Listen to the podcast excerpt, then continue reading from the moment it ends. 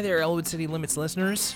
It's Will, and it's time once again for an Elwood City Limits Arthur season recap podcast. Now, this one's going to be a little bit different because we're going to have something coming up after myself and Lucas give our opinion on the Arthur season that was. We're going to be looking at uh, another piece of Arthur content uh, to kind of help to bookend this. I know that if you are just listening to the show for the first time, or if you've been listening to this show for the past eh, 10 or so episodes, you probably have a pretty good idea of how Lucas and I feel about uh, this season and which episodes will be on this countdown. And I know that you know the season the season recaps I feel are important for us because they help to kind of center where we feel we are with the show, and uh, it also spurs discussion uh, among you and among us as to what our favorite episodes were and maybe what our least favorite episodes were as well. Um, but I know that they can be, you know, we've been, this is the 11th time we're doing it. So you can kind of expect, uh, I'm always, I'm always a little afraid that maybe these all sound the same. So to help distinguish this one a little bit, me and Lucas are going to be doing something uh, a little bit unique uh, for the tail end of this episode. But before we get to that, um, we're gonna start off. I'm gonna do my top five for season 11. Then we're gonna throw to Lucas. Then we're gonna have a little bit of a break, and then we're gonna come back with our second half of the episode. So season 11, I gotta be honest, wasn't really feeling this one, and that's and that's that's not really leading up to anything. That's just kind of how I feel. It's I don't know. It, I always have to manage my expectations a little bit because at this point as you as you may know if you've been listening to the show i'm well past the point where i was watching you know this would have debuted in 2007 i would have been going on 17 so i wasn't watching new arthur at the time. And i'm not even sure if lucas was still watching arthur at this point as it was airing. And little by little we have been getting into the weeds on some of these arthur episodes. And what i mean by that is I think there was a point, I want to say it was probably like around seasons five to eight. Some of our uh, listeners with better memory than me will probably remember exactly when this was. But there was a time when Lucas and I were really wishing that they would like go go nuts with the episode uh, ideas and the and the story ideas, and I think they have. But it's also leading to an unintentional um, consequence, I suppose, in that sometimes they're a little too off the wall, especially for an episode that's only 11 minutes long. And sometimes it just kind of doesn't work. I think one thing that I personally don't really care for are the abundance, and I can't believe I'm saying this, the abundance of DW episodes. Now, what I mean by that is, of course, I still appreciate having DW around, but it almost seems to be becoming a show of two halves. Like there's the episodes with Arthur and his family and his friends. And then there's the DW centric episodes, stories, I should say. And those seem to be skewing a lot younger.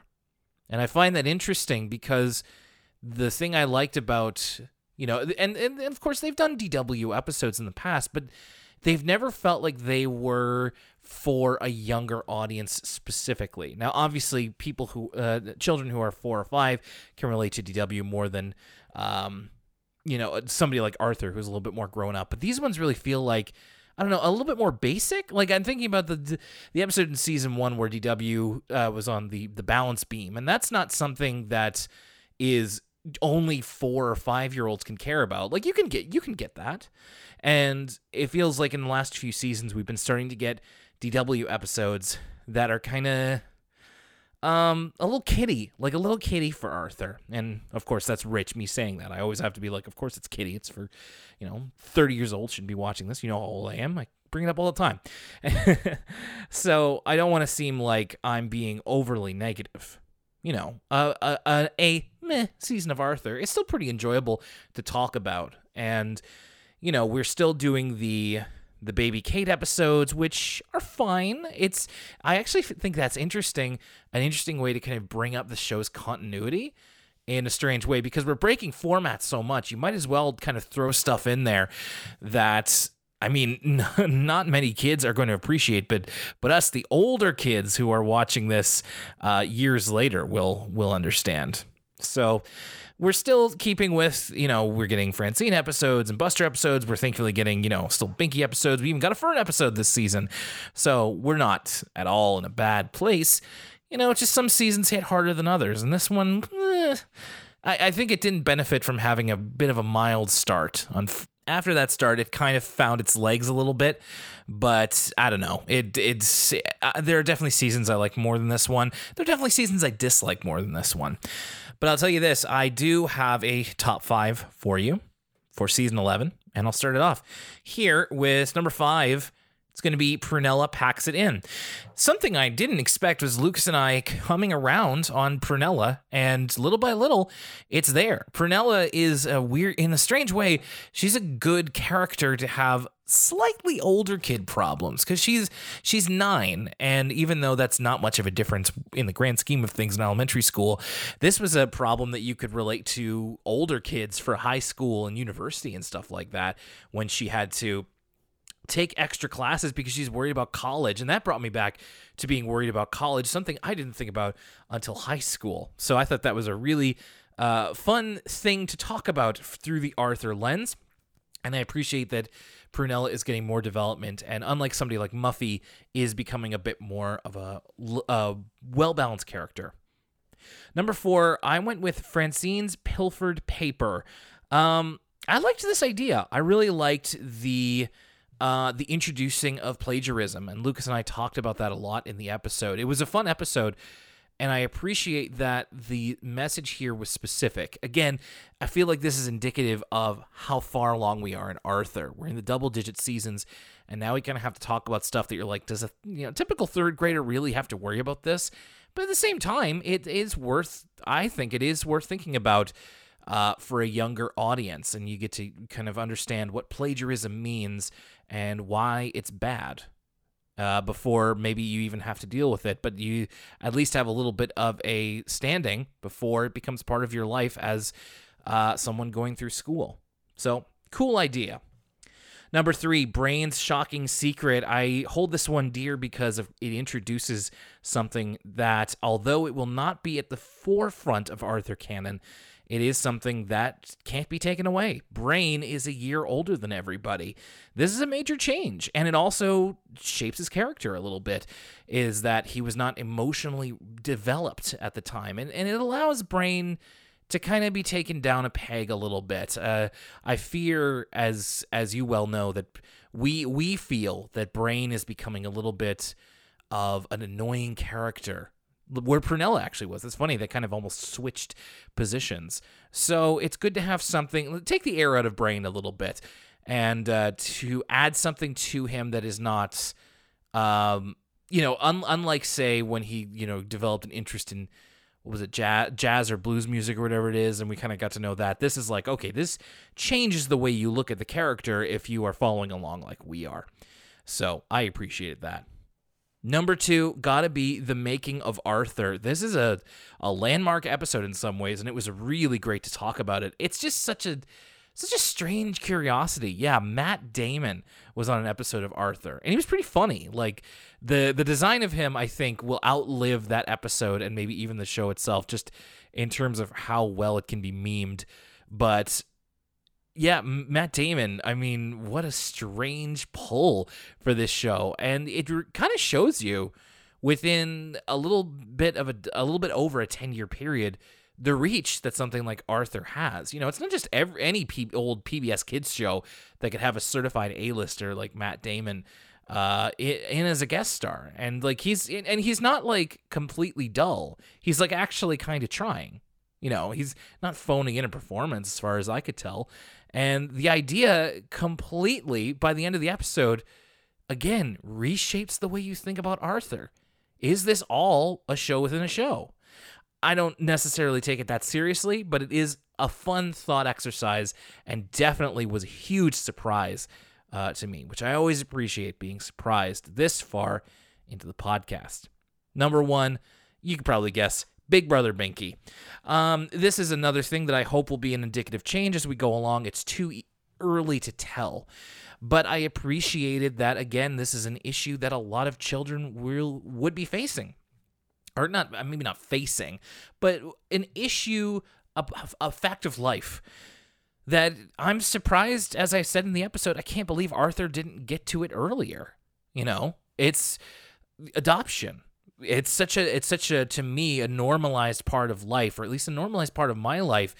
But when you're a kid, it's a little bit hard to understand, and you would think that they would have come to that maybe before this. So I think I think better late than never uh, to tackle this. It was a fun episode. It changes uh, Binky's dynamic a little bit. I hope we get to see more of his little sister. It is a great way to end this episode. It's uh, 20, 22 minutes of Binky. Uh, I am very happy about that. So there it is. Uh, I'll knock him down one more time. Number five for me, Prunella Packs It In. Number four, Francine's Pilfered Paper. Three, Brain's Shocking Secret. Number two, The Making of Arthur. And number one, Big Brother Binky on what, in my opinion, was a little bit of an underwhelming season, but there's another one right around the corner.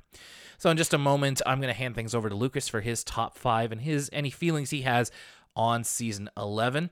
And then after the break, Lucas and I are going to be talking about an episode of Mr. Rogers' Neighborhood that has quite a lot to do with Arthur. This was a uh, suggestion from a listener. And uh, yeah, I just thought it would be something fun to end off the season with. All right, Lucas, let's hear it. Hello, Elwood City Faithful. This is a communique from your beloved co host, Lucas. What's up? Hope uh, everybody's enjoying spring so far. Uh, it's that time. It's time to talk about the top five episodes of the season. Uh, funny enough, uh, this is one of the first ones we've done since we started doing the uh, For the Kids show, and it made me realize going back and looking through some of the episodes. Uh, it really has been uh, on this season. We've been on this season rather for quite a long time um, since last November or or November 2020. So it's it's been interesting to uh, go back and, and revisit some of those older episodes to figure out uh, what my opinion was, uh, because let me tell you, I don't remember. Um, but I've done my due diligence. Uh, but since it's award season, I thought I'd always I always throw in something a little bit extra here for the heads. Um, everybody's talking about Oscars. It's going to be Oscar week. Um, and I haven't really seen a lot of the uh, Best Picture nominees, uh, but I did see the movie uh, that's nominated for Best Foreign Feature, Another Round, uh, starring Mads Mikkelsen. Um, and I would say that was probably my favorite movie of 2020. I highly recommend it. Um, it's really funny, uh, surprisingly so for a drama about like alcoholism, but it's a really funny, uh, unique movie. Um, and yeah, it was my favorite movie I saw in 2020 uh, a year that there wasn't really a lot of big movies in because of you know the global pandemic. But pandemic aside, we're not talking about movies. We're talking about Arthur episodes. So let's go without further ado. Number five, The Making of Arthur. This is the first episode to really make me and Will take a step back and kind of look at the entire show in a new light. Uh, you'll know what I'm talking about if you go back and listen to it, but let's just say it's the M. Night Shyamalan directed uh, uh, feature of Arthur episodes. It's got this big twist that that really turns the whole series on its head, and also, you know, it's got Matt Damon in it, which is um, which is you know really novel. Uh, it's also one of those episodes that kind of celebrates amateur filmmaking, things like Be Kind Rewind, or uh, things like Super 8, or things that are kind of about celebrate you know American movie, celebrating the amateur filmmaker, the child filmmaker. Uh, and so I had an appreciation for that. Coming in at number four, we have Germophobia, the most viscerally disgusting Cronenbergian body horror episode uh, yet. Uh, totally fun to see Buster enter into the depths of depravity. Uh, just absolutely stomach churning. Uh, if you think you can handle it, uh, check out Germophobia. Number three, Prunella packs it in. This is a very personal episode for me because uh, I work as my day job in university admissions, and so kind of watching Prunella stress about this process uh, is something that uh, reminded me of kind of the kids I talk to every day as a part of my job and trying to guide them through the university admissions process. So this was a really personal episode for me, and I think it handled the subject matter really well. Uh, number two, and feel free to uh, accuse me of recency bias. Uh, but we have Big Brother Binky, the last episode of this season. It's almost cheating because it is uh, the longest episode of the season as well, coming in at 24 minutes as opposed to the regular 11, or rather 22 minutes. One of the best season enders ever. Uh, really magnificent Binky episode and a great introduction to a new member of the Arthur canon, Mei Lin, uh, which is uh, a character that I'm really excited to see more from. Um, so yeah, liked that episode. I loved all the stuff in China, uh, and I thought it was a, a good episode to deal with kind of a complicated topic in adoption and international adoption. And I thought, oh, it was a great Binky performance. Uh, not my favorite Binky performance of the year, though. That would be in my favorite episode, not the year of the season. Uh, that would be in my favorite episode, Dancing Fools. Uh, I loved this episode, and I would count this amongst my my favorite Arthur episodes of all time. Definitely my favorite episode of the season. Really funny. Uh, I loved the pairing of Francine and George. They're a great odd couple. Um, Muffy as kind of a pseudo antagonist is really funny, and of course, bringing up the rear. There's some amazing Binky moments. The best Binky moments of the season in this episode. You know, Binky being an '80s movie dance bully is just uh, an image I'm never gonna forget.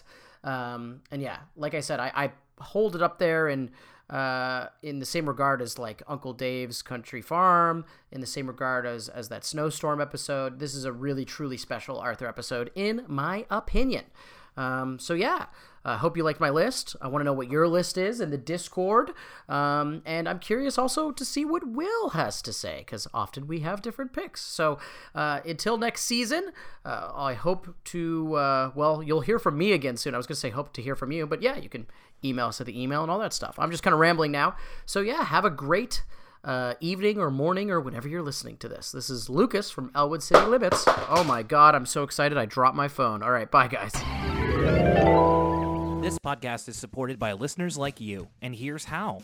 Over on our social networks, you can follow us and find the latest updates and some fun photos. Facebook.com slash Elwood City Limits, at ECL Podcast on Twitter, ElwoodCityLimits.tumblr.com, and Elwood City Limits on Instagram. You can support us monetarily by going over to patreon.com slash Elwood City Limits. If you become a patron for as little as a dollar a month, you get access to exclusive audio content like our new PBS Kids show, movie reviews, and sneak previews of upcoming content. Support us as well by going to teespring.com slash stores slash Elwood city limits store or search Elwood City Limits on Teespring. Buy yourself a t-shirt, a tank top, or a hoodie with the Elwood City Limits logo or an exclusive design by our friend Josh. Elwood City Limits is available online at libsyn.com slash Elwood City Limits where you can find it on Spotify, Apple Podcasts, and other podcast apps. Is it not on your favorite app? Let us know, and you can always help us by spreading the word, tell your friends, and send send us a message either on social media or an email, elwoodcitylimits at gmail.com. Thank you so much for your continued support. And now, let's get back to the show. Well, Lucas, after a little bit of talk about what we thought about Arthur season 11, um, I thought it would be fun for us to do something for the listeners at the end of, you know, your typical season recap of Arthur and branch out into a piece of media that actually ties in very well to our Patreon content, our our sister podcast for the kids, a PBS Kids podcast. And uh, in this case, we're going to be talking about um, a good portion of an episode of Mr. Rogers' Neighborhood, uh, the episode called Go Stop Go, and it has a lot to do with Arthur. Were you happy to um, to step back into yes, the world was, of Mr. You know, Rogers? Stepping back into the world of Mr. Rogers, it's it's to. Uh, uh, forgive me for being on the nose, but it's like running into an old neighbor, Will, that you haven't seen in a long time.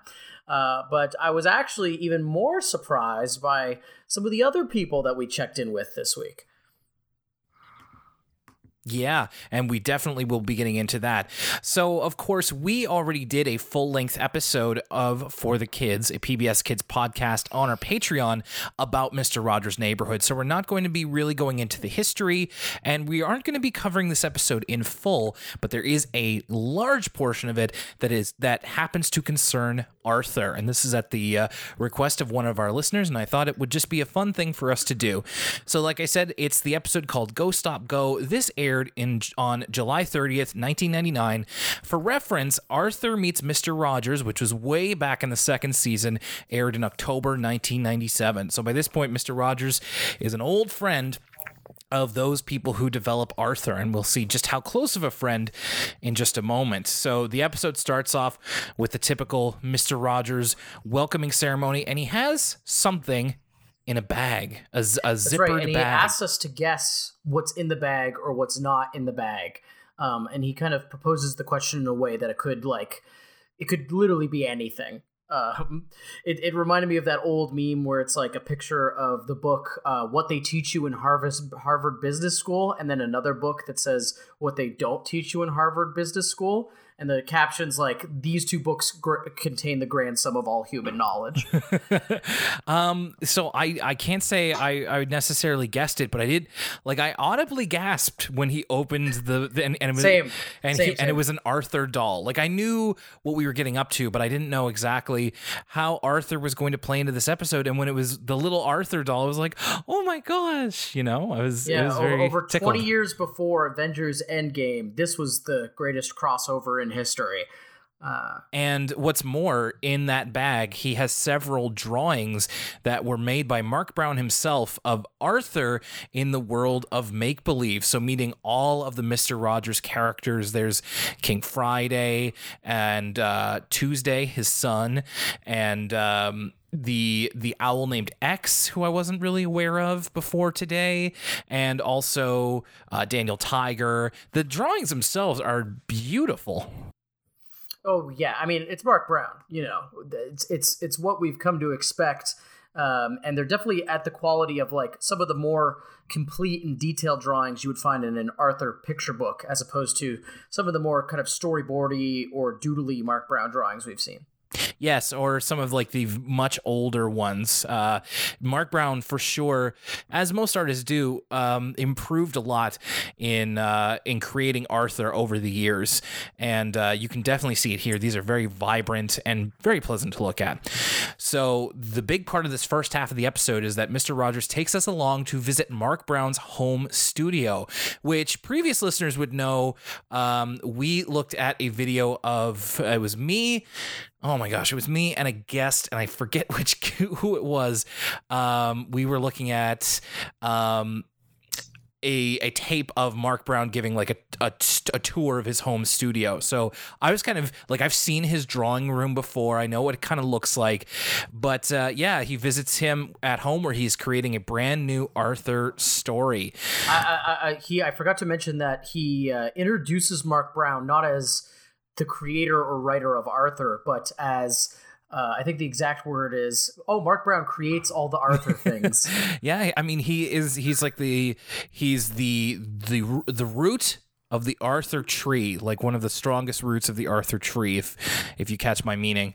Um, I I just find it funny. So Marc Brown welcomes him in, and I find it funny. I feel like every time that Marc Brown is interviewed for like PBS or he's in some kind of feature, he always ends up drawing Arthur and explaining how to draw Arthur.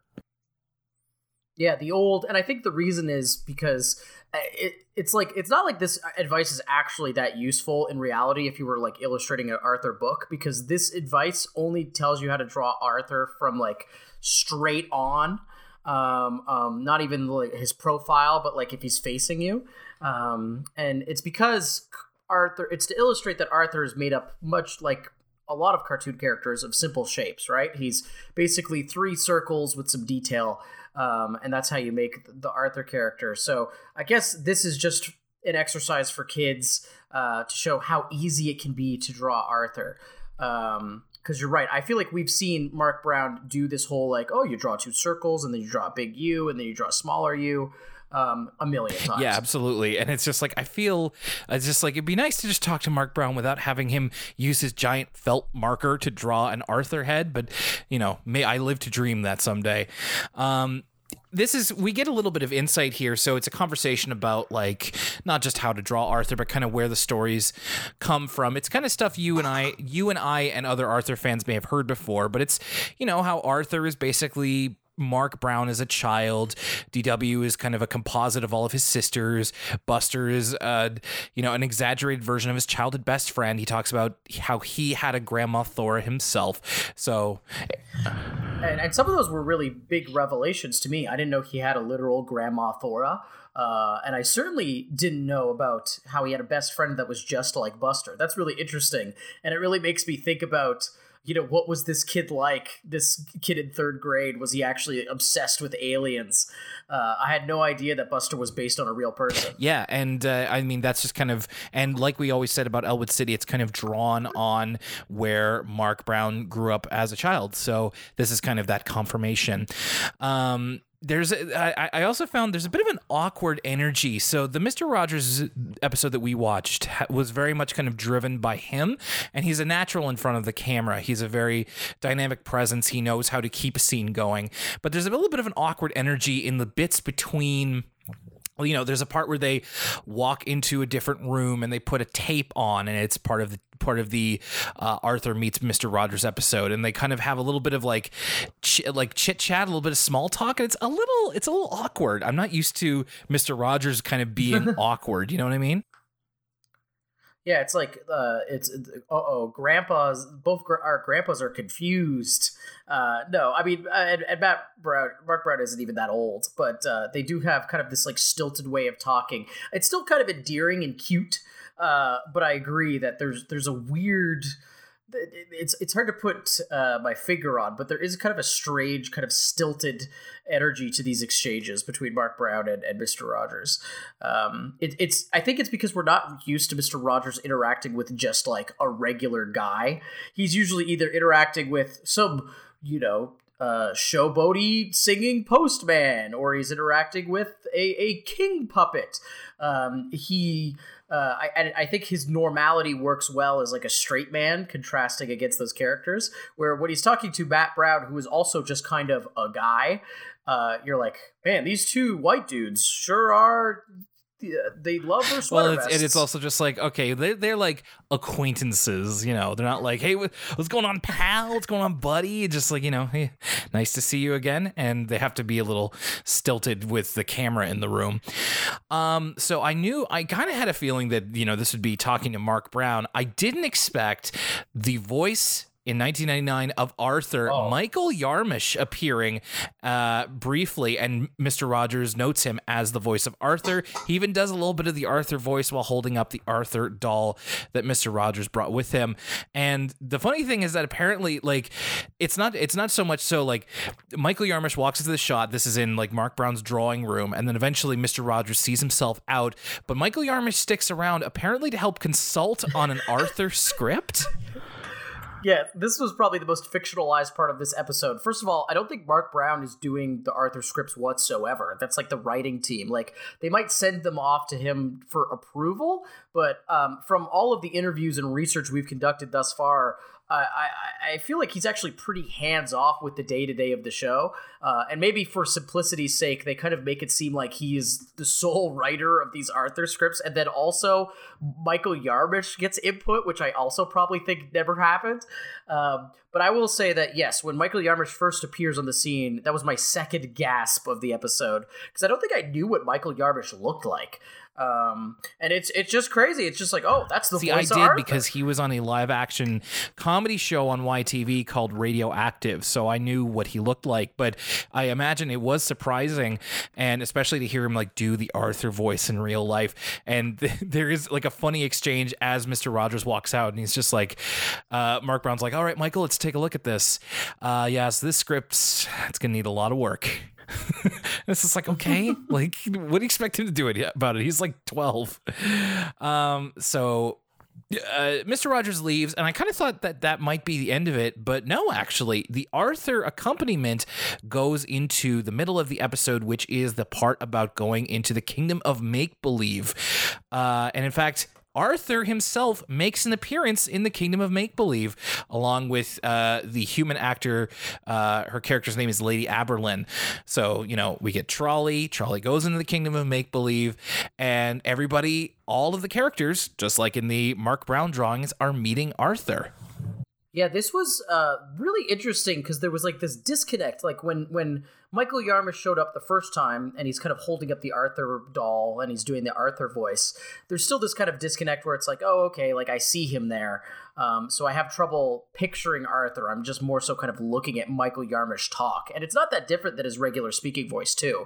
Um, but this is totally different, where in not being able to see Michael Yarmush, um, this is actually quite novel, and it's like, oh my goodness, this is Arthur transported to the the world of make believe. Like I was able to totally suspend my disbelief, and, no longer is this just Michael Yarmush holding up a puppet, but this is Arthur incarnate, uh, brought to life uh, with with movie magic to be able to talk to the the uh, residents of the land of make believe. I thought this was this was really fun. Yeah, it was very cute, and it involved a lot of like I don't know, it might have just been you know dubbed in post or something, but a lot of it involved Lady Aberlin carrying around the Arthur doll, and then Michael Yarmush doing the voice of Arthur. Now I found this interesting, and I wondered if maybe so from from the interview, some of the interviews we've done, and kind of the what little knowledge we have of how Arthur is created. We're not like in the know or anything like that. But what I do know is that they tend to record several seasons all at the same time. And I wondered um, if this was past the point of like I wonder if Michael Yarmush had any more Arthur Arthur episodes to voice because I found that his Arthur voice was already starting to get a little old. Like this mm. this aired in 1999. He would be done on the show by the year 2000, which would have been like the fifth season, I want to say. And he sounds enough like Arthur, but there's a little bit of a difference where I'm like, yeah, you're not going to sound like Arthur for too much longer.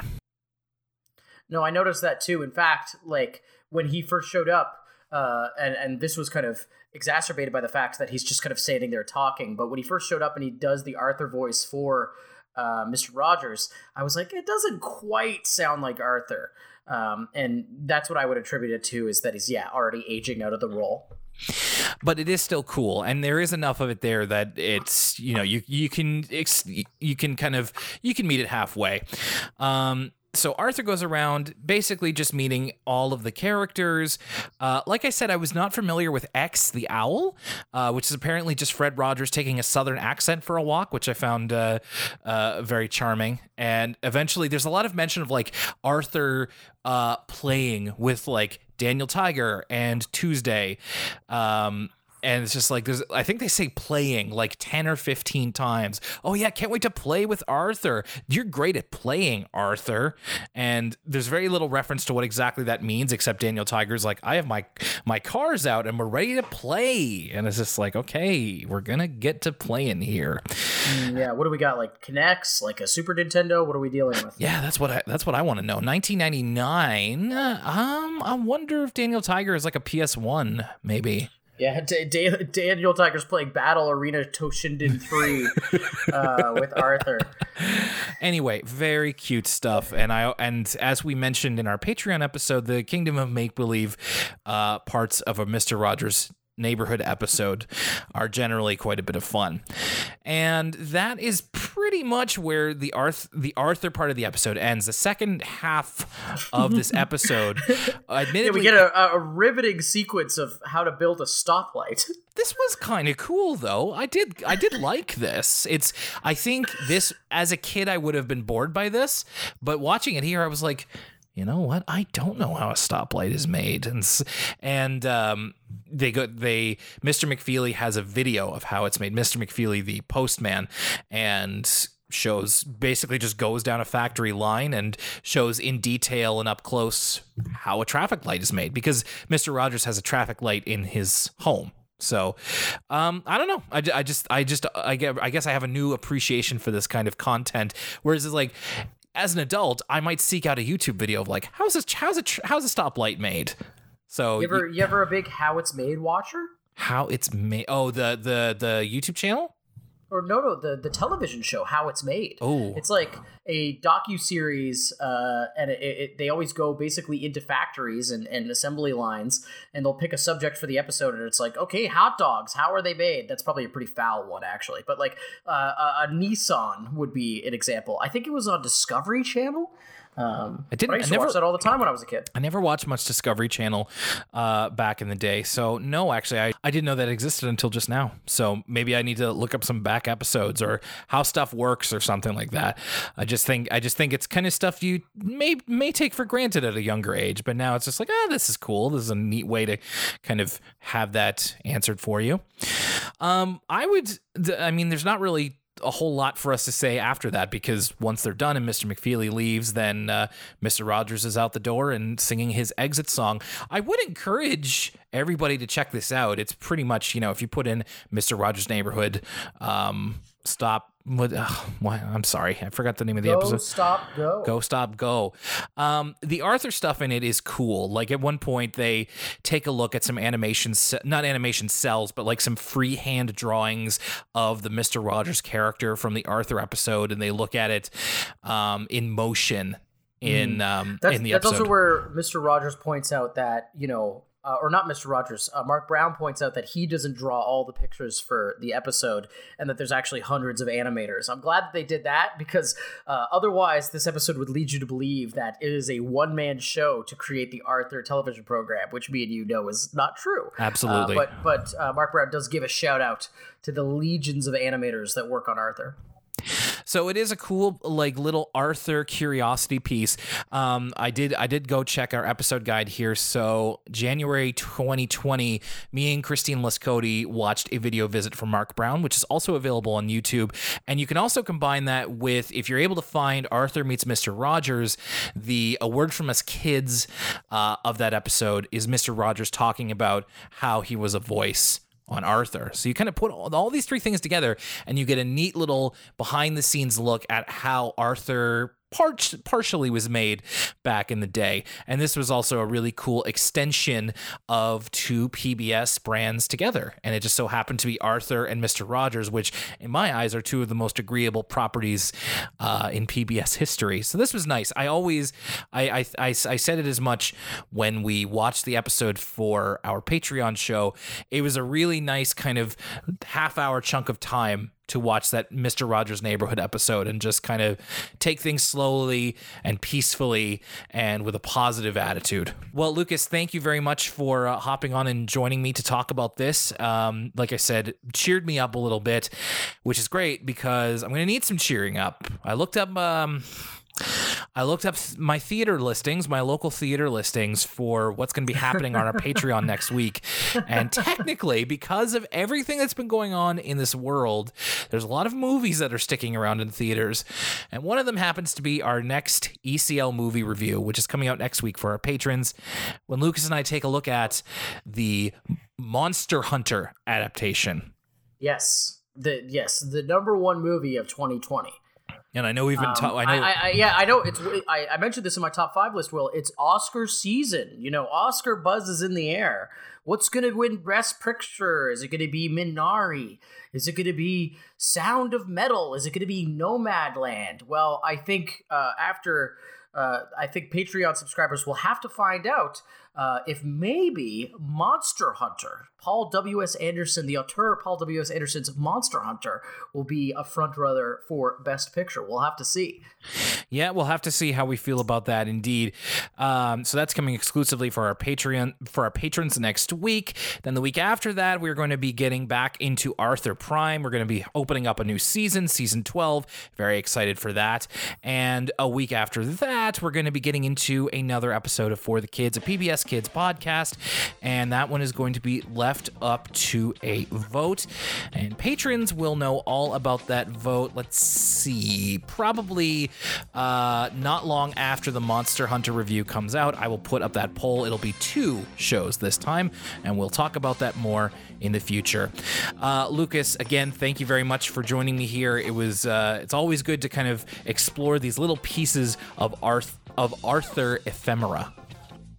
Yeah, of course. Uh, uh, happy to be here, and I can't wait to hear your list, Will. I haven't heard it yet. My list of my list of what? Oh, your uh, top five Arthur episodes of the season. Oh yes, of course. I'm like, duh, my list of what? Like I didn't just record it today. Yes, and then because I'm the editor of the show, I'm interested to hear yours as well. So for Lucas Mancini, my name is Will Young. Uh, enjoy the rest of your week, and patrons will see you soon. And everybody else, we will see you in just a couple of weeks for the start of a new season of Arthur.